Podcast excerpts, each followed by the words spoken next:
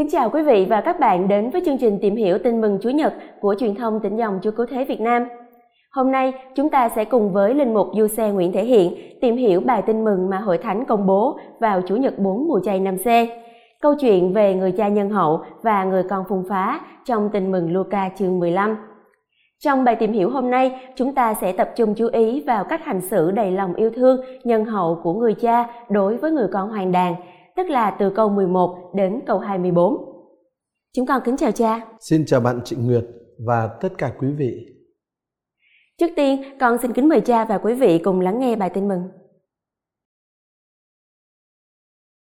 Khi ấy, Đức Giêsu kể, một người kia có hai con trai, người con thứ nói với cha rằng, Thưa cha, xin cho con phần tài sản còn được hưởng.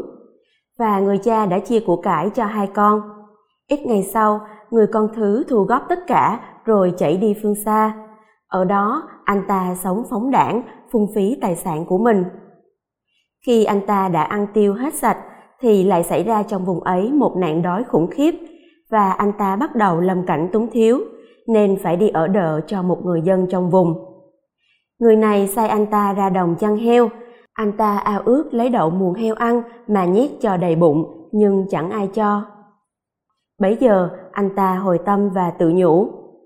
Biết bao nhiêu người làm công cho cha ta được cơm dư gạo thừa, mà ta ở đây lại chết đói. Thôi, ta đứng lên, đi về cùng cha và thưa với người. Thưa cha, con thật đắc tội với trời và với cha, chẳng còn đáng gọi là con cha nữa, xin coi con như một người làm công cho cha vậy. Thế rồi anh ta đứng lên đi về cùng cha. Anh ta còn ở đằng xa thì người cha đã trông thấy. Ông chạnh lòng thương, chạy ra ôm cổ anh ta và hôn lấy hôn để. Bấy giờ người con nói rằng, Thưa cha, con thật đắc tội với trời và với cha, chẳng còn đáng gọi là con cha nữa. Nhưng người cha liền bảo các đầy tớ rằng, mau đem áo đẹp nhất ra đây mặc cho cậu, sọ nhẫn vào ngón tay, sọ dép vào chân cậu, rồi đi bắt con bê đã vỗ béo, làm thịt để chúng ta mở tiệc ăn mừng. Vì con ta đây đã chết mà nay sống lại, đã mất mà nay lại tìm thấy, và họ bắt đầu ăn mừng.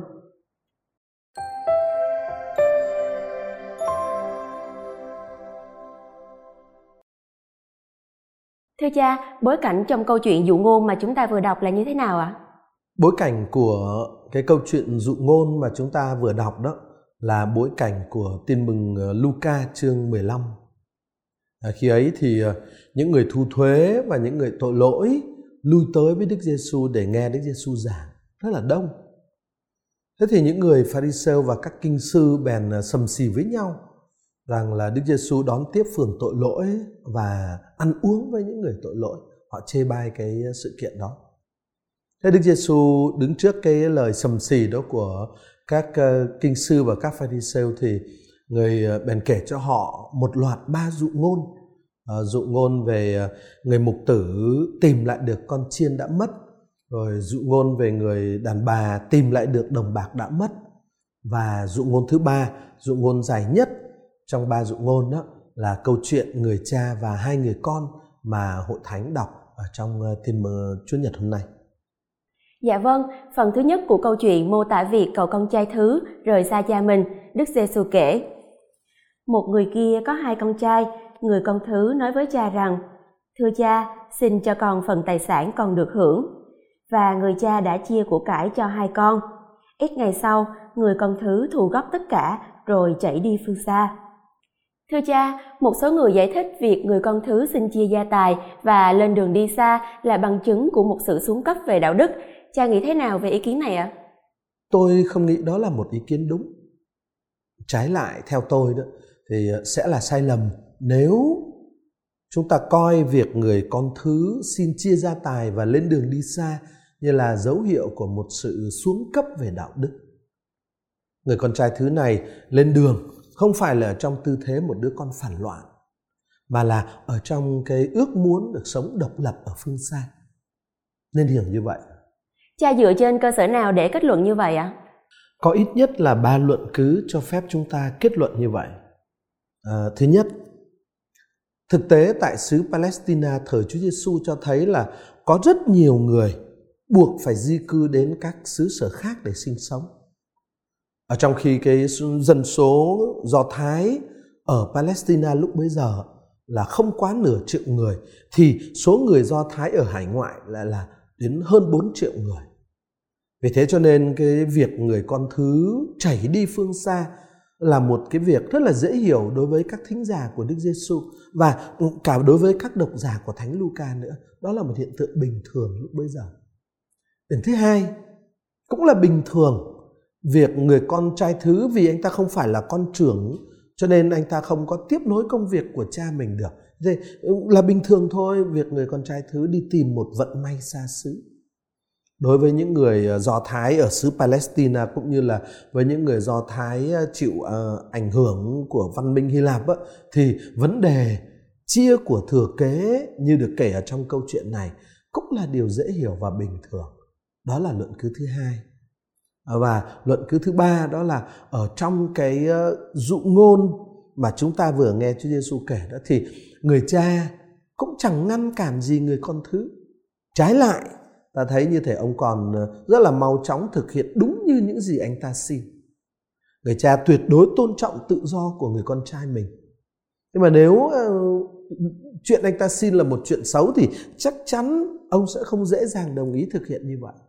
Thế dựa trên ba cái luận cứ đó chúng ta có thể đi đến kết luận là uh, chúng ta không nên coi cái việc người con trai thứ uh, xin cha chia gia tài rồi chảy đi phương xa là một cái dấu hiệu của sự xuống cấp về đạo đức. Dạ vâng, con xin cảm ơn cha. Và người con trai đã gom góp tất cả của cải phần mình và chạy đi phương xa. Đức Giêsu kể tiếp, ở đó anh ta sống phóng đảng, phung phí tài sản của mình. Đến đây thì quả thực là đã bắt đầu một câu chuyện buồn rồi đúng không cha? Vâng, đúng vậy đó. Ở tình cảnh bi đát và đáng phàn nàn bắt đầu từ đây. Anh ta sống phóng đãng và phung phí tài sản. Và câu 30 của bài tin mừng sẽ nói rõ anh ta phung phí tài sản với bọn điếm. Anh ta sống vô luân. Anh ta sử dụng tài sản mình thừa kế, tức là không phải do anh ta làm ra, một cách hết sức là phung phí và phóng đãng. Và anh tiêu sạch mọi thứ mà người cha đã cho anh. Rồi anh lâm vào một cái, như vậy là anh đã lâm vào một cái tình cảnh rất là bi thảm về đạo đức và rất là bi đát về mặt xã hội. Và cái tình cảnh của anh ta ấy càng trở nên bi thảm hơn nữa do một cái yếu tố khách quan nằm ở bên ngoài cái tầm kiểm soát của anh ta, đó là một nạn đói xảy ra ở trong vùng. Và Đức Giêsu kể, khi mà anh ta đã ăn tiêu hết sạch thì lại xảy ra ở trong vùng ấy một đạn, nạn đói rất là khủng khiếp và anh ta bắt đầu lâm cảnh túng thiếu. Anh ta đã xoay sở như thế nào vậy thưa cha?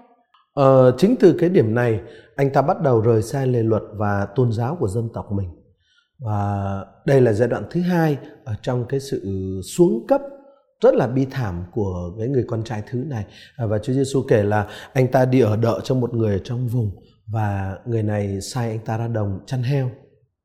Điều này nghĩa là sao thưa cha?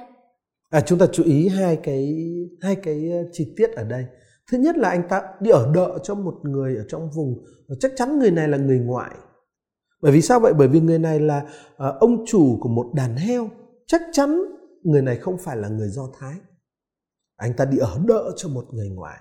Và như thế là anh ta luôn luôn ở trong tình trạng ô uế xét theo quan điểm của người do thái. Thì luôn luôn làm việc với người ờ, không phải là người do thái. Cái uh, sự kiện thứ hai đáng chú ý đó là ông chủ là dân người ngoại đấy lại sai anh ta đi chăn heo đối với người do thái thì heo là loài thú vật hết sức ô uế ở trong sách Lê Vi chương 11 câu 7 ờ, sách thánh của người Do Thái xác định rất rõ con heo vì nó có chân trẻ làm hai móng nhưng không thể nhai lại thì các ngươi phải coi nó là loài ô uế. Đối với người Do Thái, heo là loài vật hết sức ô uế và người Do Thái không nuôi heo, không bao giờ nuôi heo vì nó là con vật ô uế. Hơn nữa người Do Thái luôn coi những kẻ chăn heo là những kẻ bị trúc giữ. Hai cái chi tiết anh ta đi ở đợ cho một người ngoại và anh ta đi chăn heo. À, hai cái chi tiết đó cho thấy cái tình cảnh tôn giáo trong quan điểm của người Do Thái đó, tình cảnh tôn giáo của người con thứ đã trở nên hết sức tồi tệ, hết sức tồi tệ. Nhưng chưa hết, Chúa còn kể thêm. Anh ta ao ước lấy đậu muồng heo ăn mà nhét cho đầy bụng, nhưng chẳng ai cho. Thậm chí heo còn được coi trọng hơn anh ta đúng không cha? À, quả thực là không còn cái hình ảnh nào uh, đắt hơn để diễn tả cái tình cảnh xuân cấp rất là bi đát của người uh, con trai thứ này cả về phương diện tôn giáo cả về phương diện xã hội. À, và chúng ta cần lưu ý là cái tình trạng bi đát đó xảy đến khi anh ta lưu lạc ở một nơi xứ sở xa xăm khi anh ta xa người cha của mình. À, và các chi tiết miêu tả đều rất là đáng chú ý. Nhắc cho chúng ta nghĩ đến những cái đường nét chính yếu ở trong thân phận của một kẻ tội lỗi. À, thứ nhất cuộc chảy đi phương xa như gợi ý về cái cuộc đi xa khỏi thiên chúa. À, thứ hai cái tình cảnh túng thiếu và khốn cùng gợi ý về một cái sự đánh mất vinh quang của con người trong tư thế là hình ảnh của thiên chúa.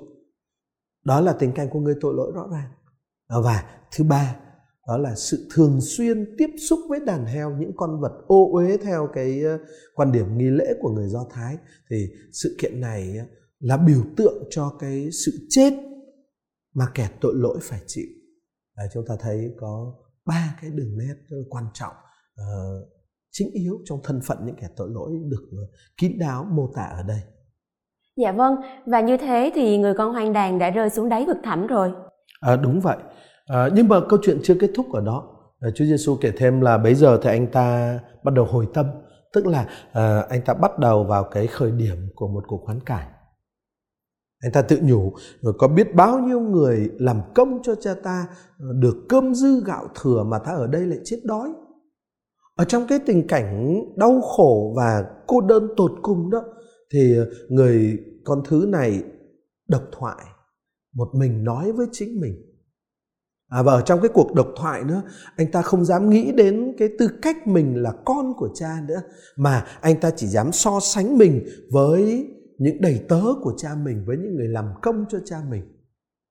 Rõ ràng như vậy là đứa con đi hoang đã bắt đầu thấm thía cái sự mất mát rất là lớn lao của anh ta. Như vậy là hành trình hoán cải đã bắt đầu với việc hồi tâm và nhận ra tính cách bi thảm của mình đúng không cha? Vâng. Hành trình hoán cải đã bắt đầu với cái cái việc ờ, hồi tâm và và nhận ra cái tính cách bi đát này. À, và rồi anh ta tự tiếp tục nói với mình. Thôi, ta đứng lên đi về cùng cha và thưa với cha, thưa cha con thật đắc tội với trời và với cha con không đáng được gọi là con cha nữa. Xin cha coi con như là một người làm công cho cha vậy. Tức là không chỉ thấm thía sự mất mát lớn lao của mình người con thứ còn đi đến chỗ nhận thức về nguyên nhân của tình cảnh đó là do tội lỗi của anh ta. Hiểu như vậy có đúng không thưa cha? Ờ, vâng tôi đồng ý với cái hiểu bạn vừa trình bày. Người con này đã bắt đầu nói ở trong lòng mình thưa cha con thật đắc tội ta gặp thấy ở đây như là âm vang của lời thú tội mà ngôn sứ Jeremiah đặt trên miệng Ephraim ở trong sách ờ, Jeremiah chương 31 câu 19 ờ, ngôn sứ viết là uh, lời của Ephraim sau khi đã phạm tội con hối tiếc ăn năn. Sau khi đã hồi tâm con đấm ngực tự giác. Con xấu hổ thẹn thùng vì mang nỗi nhục nhằn của tuổi thanh xuân. Đó là cái lời thú tội rất là sâu sắc của Ephraim trong ngôn sứ Jeremiah. À và ờ, ở đây ờ, ta cũng thấy ờ, trong lời của người con thứ, con thật đắc tội là cái lời ta thấy như âm vang cái lời đó của ngôn sứ Jeremiah. Rõ ràng như vậy, tức là cậu con trai hoang đàng này đã bắt đầu ý thức về tội lỗi của mình. Và anh quyết định trở lại với cha cho dù anh biết mình không còn chút quyền gì là con của cha. Đây là một quyết định dũng cảm đúng không ạ? À, vâng, thật sự đây là một quyết định rất là dũng cảm. À, và anh ta chỉ còn mong một điều thôi, đó là được đối xử như một người làm công. Anh uh, chuẩn bị thưa với cha mình như thế này đó là thưa cha con chẳng còn đáng được gọi là con cha nữa xin cha coi con như một người làm công cho cha vậy à, cái tâm trạng của người con hoang đàng lúc này rõ ràng à, là một cái tình cảnh của một tội nhân không xứng đáng dâng hy lễ nữa. À, chúng ta thấy ở trong uh, uh, tin mừng Luca chương 18 câu 13 Ờ, chúa Giêsu kể về cái người ờ, thu thuế tội lỗi, nhận ra cái tình cảnh tội lỗi của mình thì anh ta làm gì? Đó là người thu thuế đứng đằng xa, thậm chí chẳng dám ngước mắt lên trời, nhưng vừa đấm ngực vừa thơ rằng, lạy thiên chúa, xin thương xót con ờ, là kẻ tội lỗi.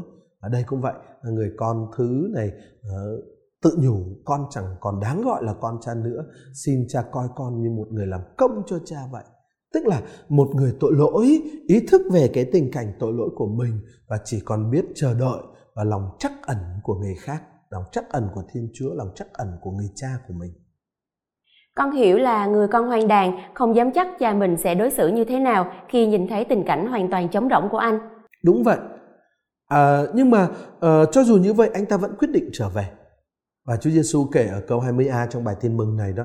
Thế rồi anh ta đứng lên đi về cùng cha. Với cái hành động đứng lên đi về cùng cha này, người con hoang đàng đã bước vào giai đoạn thứ hai của cuộc hoán cải.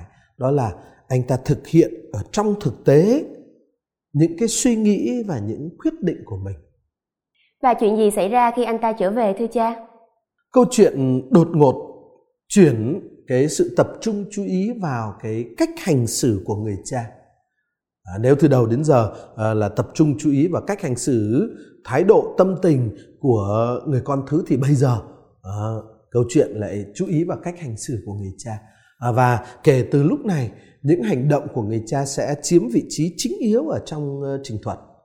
À, Chúa Giêsu kể uh, khi người con thứ còn ở đằng xa ở rất xa thì người cha đã trông thấy ông chạy lòng thương chạy ra ôm cổ và hôn anh thắm thiết tất cả những điều đó đều là sáng kiến của người cha à, và tất cả những điều đó đều cho thấy cái tình yêu nhưng không phải hết sức mãnh liệt mà người cha dành cho người con hoang đàn. Dạ vâng người cha đã thực hiện một loạt hành động liên tiếp.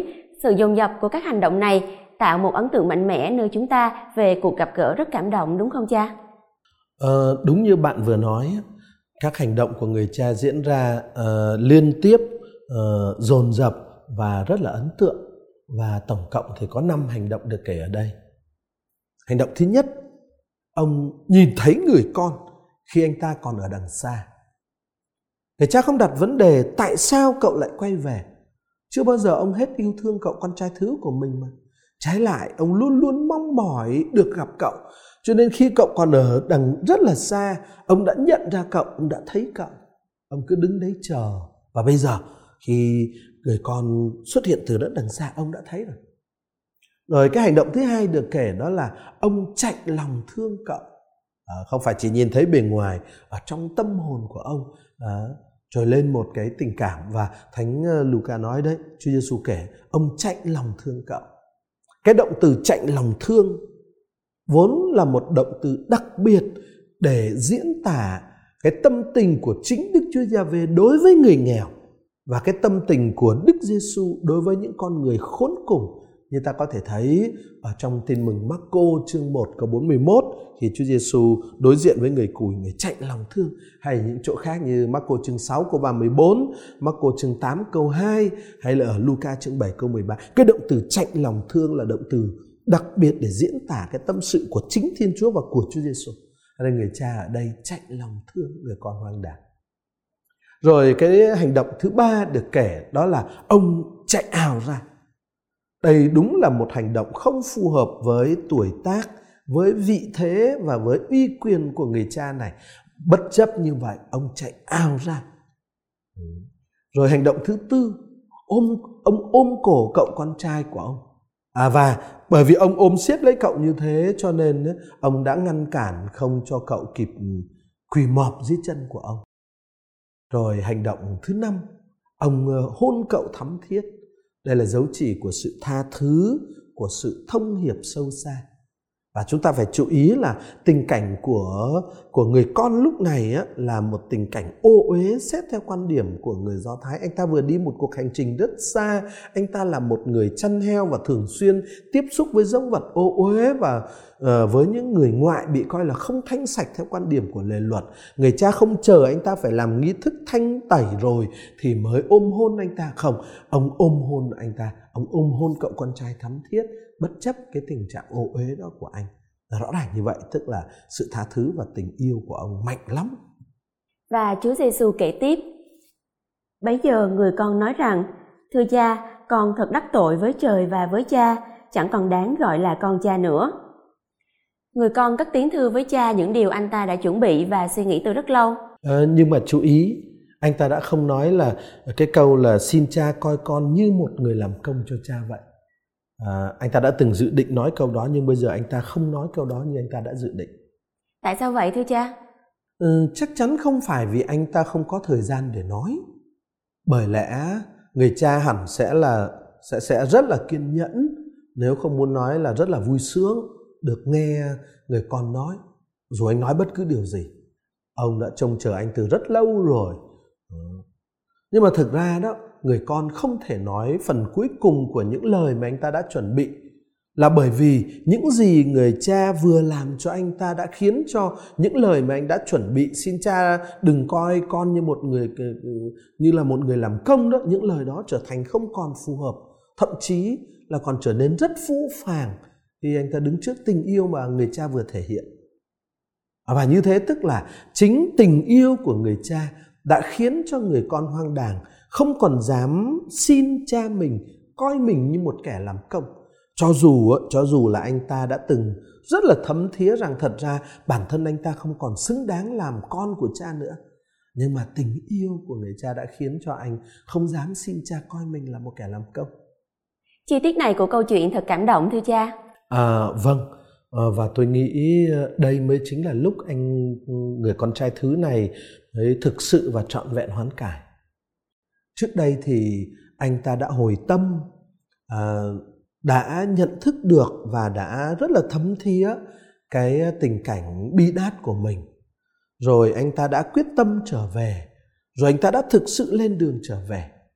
Nhưng mà tất cả những điều đó đặc biệt là cuộc trở về đó là chỉ trở về với ước mong được làm một tên đầy tớ các giai đoạn như chúng ta vừa nói, hồi tâm rồi ý thức rồi quyết tâm rồi lên đường trở về đó, các giai đoạn đó đúng đúng, quả thực là các giai đoạn của một tiến trình hoán cải. Nhưng mà nhưng mà chỉ mới là những giai đoạn bắt đầu, chứ chưa là hoán cải đích thực và trọn vẹn một cách sâu sắc. Bởi sao vậy? Bởi vì tất cả các hành động đó sâu xa ra mới chỉ xuất phát từ cái tình cảnh bi đát của anh ta mà thôi thế chính khi anh ta được ôm siết trong vòng tay yêu thương của cha cảm nhận tình yêu của cha gục đầu vào ờ, chỗ lõm nơi bờ vai của người cha già và nghe cái nhịp đập của con tim đầy tình yêu của cha mình chính lúc đó anh ta mới thật sự thấm thía cùng một lúc sự gớm ghiếc của những gì anh ta đã làm và đồng thời sự lớn lao của tình yêu mà người cha dành cho người con. Và, và chính vào cái lúc đó thì mới xảy ra cuộc hoán cải thực sự cuộc hoán cải sâu sắc cuộc hoán cải trọn vẹn Dạ vâng, cuộc hoán cải đích thực và trọn vẹn sẽ chỉ xảy ra khi chúng ta đặt mình đối diện với tình yêu đúng không cha? Và như để đáp lại lời xưng thú của người con hoang đàn, người cha quay sang bảo với các đầy tớ. Màu đêm áo đẹp nhất ra đây mặc cho cậu, sọ nhẫn vào ngón tay, sọ dép vào chân cậu, rồi đi bắt con bê đã vỗ béo làm thịt để chúng ta mở tiệc ăn mừng. Chắc chắn đây là những chi tiết rất quan trọng. Xin cha giải thích ý nghĩa của các chi tiết này ạ. À? Trước hết, chúng ta thấy người cha truyền lệnh thực hiện à, ba hành vi mang tính biểu tượng để chứng tỏ là ông đã phục hồi cho người con hoang đàng cái quyền tự do và cái quyền làm con mà anh ta đã đánh mất. Hành động biểu tượng, hành vi mang tính biểu tượng thứ nhất đó là ông mặc cho người con hoang đàng đã trở về đó một chiếc áo đẹp nhất. Chiếc áo đẹp nhất tức là chiếc áo choàng lễ hội Chiếc áo này chứng tỏ cái phẩm giá cao quý của người mặc nó. Ông ta phục hồi phẩm giá cao quý của người con. Cái hành vi mang tính biểu tượng thứ hai là ông đeo nhẫn vào ngón tay của cậu.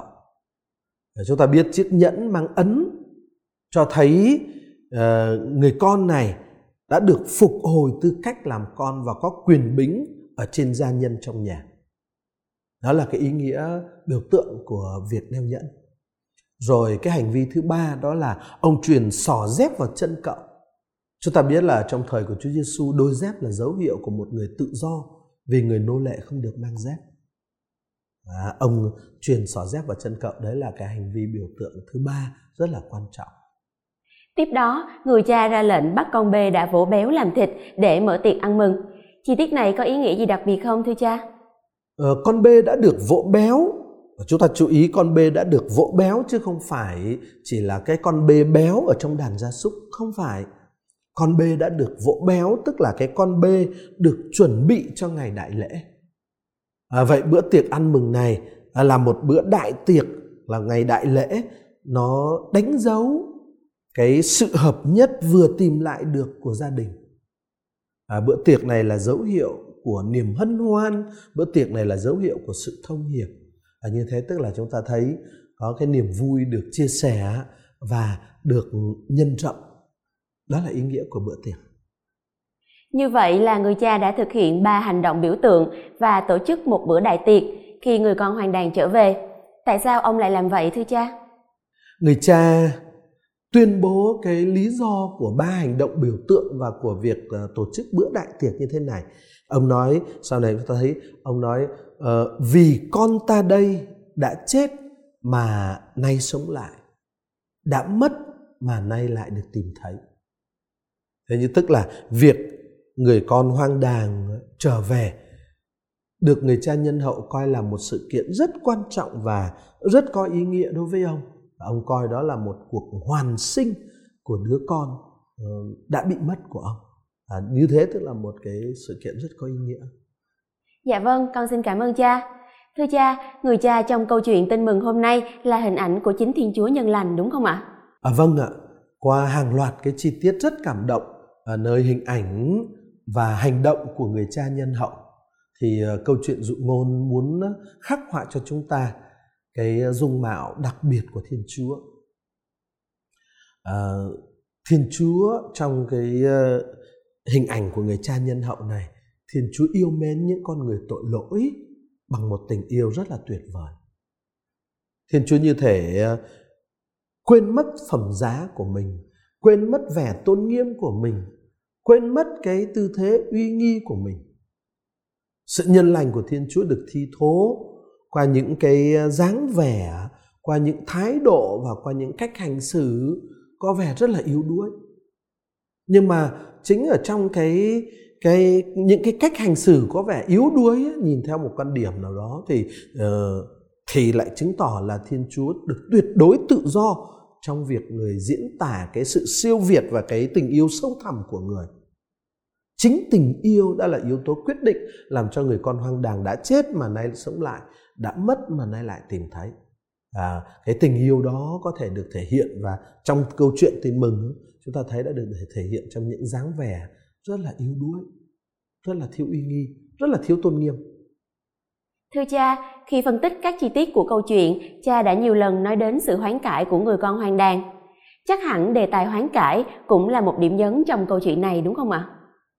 Vậy đâu là điểm chính yếu của cuộc hoán cải được trình bày trong câu chuyện này ạ? À? Theo cách hiểu thông thường đương thời đó thì ờ, hối cải, hối cải bao hàm chính yếu là cái cái nỗ những nỗ lực của con người như là ăn chay này, như là bố thí này, như hãm mình khổ hạnh. Và cái những nỗ lực đó của con người nhắm một mục tiêu là chứng tỏ cái sự nghiêm túc của tâm tình ăn năn sám hối. À, và tôi nghĩ cái cách hiểu đó không phải chỉ là cách hiểu của người Do Thái thời Chúa Giêsu đâu, ngay cả chúng ta bây giờ cũng vẫn cứ hiểu như vậy. Hối hoán cải chính yếu là cái nỗ lực của phía chúng ta chứng tỏ cái tâm tình ăn năn sám hối. Đối với Đức Giêsu như trong câu chuyện này cho thấy, đối với Đức Giêsu không phải như vậy. Đối với Đức Giêsu đó, hối cải, hoán cải chính yếu là một niềm hoan lạc, một niềm vui trào vọt lên từ một cuộc hạnh ngộ với chính Thiên Chúa là đấng luôn ban ơn tha thứ. À, cái điểm nhấn chính yếu ở trong bài tin mừng hôm nay á, là niềm vui của người cha khi đứa con hoang đàng trở về. Niềm vui. Đó chính là thông điệp quan trọng. Dạ vâng, nhưng cũng không thể không chú ý đến tình cảnh bi thảm của người con hoang đàng trước khi trở về đúng không ạ? Trong câu chuyện dụ ngôn về người cha nhân hậu và người con hoang đàng trở về này, tác giả Thiên Mừng quả thật đã, đúng là đã có đề cập đến cái ờ, tình trạng bi thảm của người tội lỗi. Ông cũng nói đến những cái bước cần thiết của cuộc hoán cải hồi tâm này, nhận thức về tình cảnh bi đát của mình, rồi hướng lòng về thiên chúa với cái quyết tâm quay trở về, vân vân và vân vân. Nhưng mà con người không thể tự cứu độ chính bản thân mình. Như người con hoang đàng ở trong câu chuyện không thể tự phục hồi phẩm giá của mình, không thể tự phục hồi quyền làm con mà mình đã đánh mất. Chính thiên chúa mới là đấng tha thứ và phục hồi phẩm giá cho con người chúng ta. Giống như ở trong câu chuyện, chính người cha một cách tự do và đầy lòng à, yêu mến đã phục hồi phẩm giá cho người con của mình, chứ không phải vì anh ta xứng đáng cho nên cái điều cốt yếu là chúng ta không phủ nhận cái tính cách uh, uh, bi thảm của người con hoang đàng trước khi trở về. Nhưng mà cái điều cần nhấn mạnh hơn đó là cái cái chuyện chính thiên chúa chính người cha. Và như vậy tức là trong trường hợp của chúng ta là chính thiên chúa mới là đấng tha thứ và phục hồi phẩm giá cho con người. À, còn về phía con người đó thì khi mở ra và hướng về thiên chúa từ cái vực thẳm khốn cùng của tội lỗi, của thân phận bi đát của mình, mở ra hướng về thiên chúa đó, thì con người đang sẵn sàng để cho thiên chúa cứu độ mình bằng ơn tha thứ, bằng ơn cho làm con của thiên chúa, bằng cái ơn được ờ, hiệp thông sâu xa với thiên chúa. Về phía con người chỉ là như thế thôi, hướng về với thiên chúa và sẵn sàng đón nhận. Chứ còn chính sự tha thứ ờ, chính sự phục hồi là đến từ tình yêu và lòng nhân lành của chúa. Kinh nghiệm của người con hoang đàn có nói gì với chúng ta về hành trình hoán cải trong mùa chay này không thưa cha? Ờ, một bài học quan trọng ở trong hành trình hoán cải của người con hoang đàn đó là chúng ta chỉ có thể ờ, hoán cải thực sự và sâu sắc nếu mà chúng ta đặt mình đối diện với ờ, Thiên Chúa là đấng yêu thương chúng ta. À, như chúng ta đã nói ở trong ờ, khi phân tích ừ, bản văn tin mừng đó thì chỉ khi gục đầu vào cái bờ vai gầy gò của người cha khốn khổ. Chỉ khi uh, uh, ôm lấy cha và nghe rõ từng nhịp đập của trái tim đầy tình yêu của cha để khi mà buông mình trong vòng tay nhân hậu của người cha thì người con hoang đàng lúc đó mới thấm thía được tội lỗi của anh ta và mới hoán cải thực sự và sâu sắc. Thế chính tình yêu nhân lành của người cha đã làm cho người con bây giờ đã chết nay được sống lại, đã mất nay lại tìm thấy.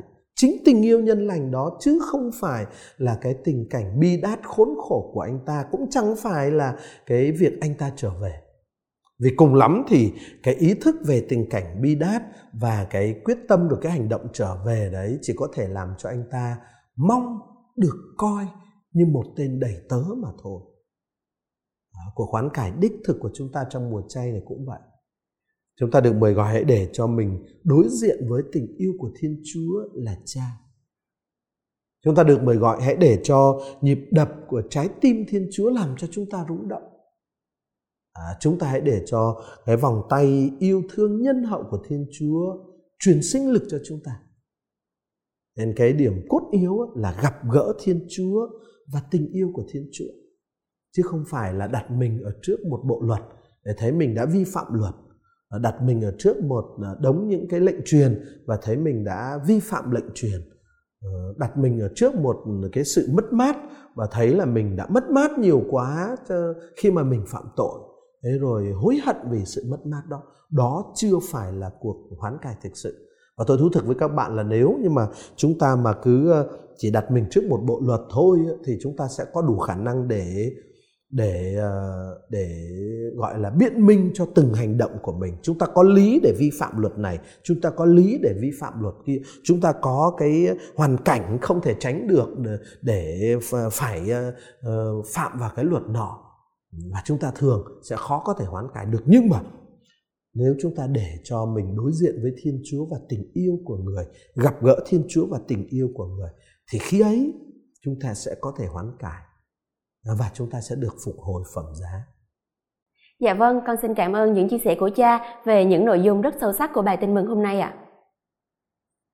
Kính thưa quý vị và các bạn, mùa chay là mùa của hoán cải và trở về.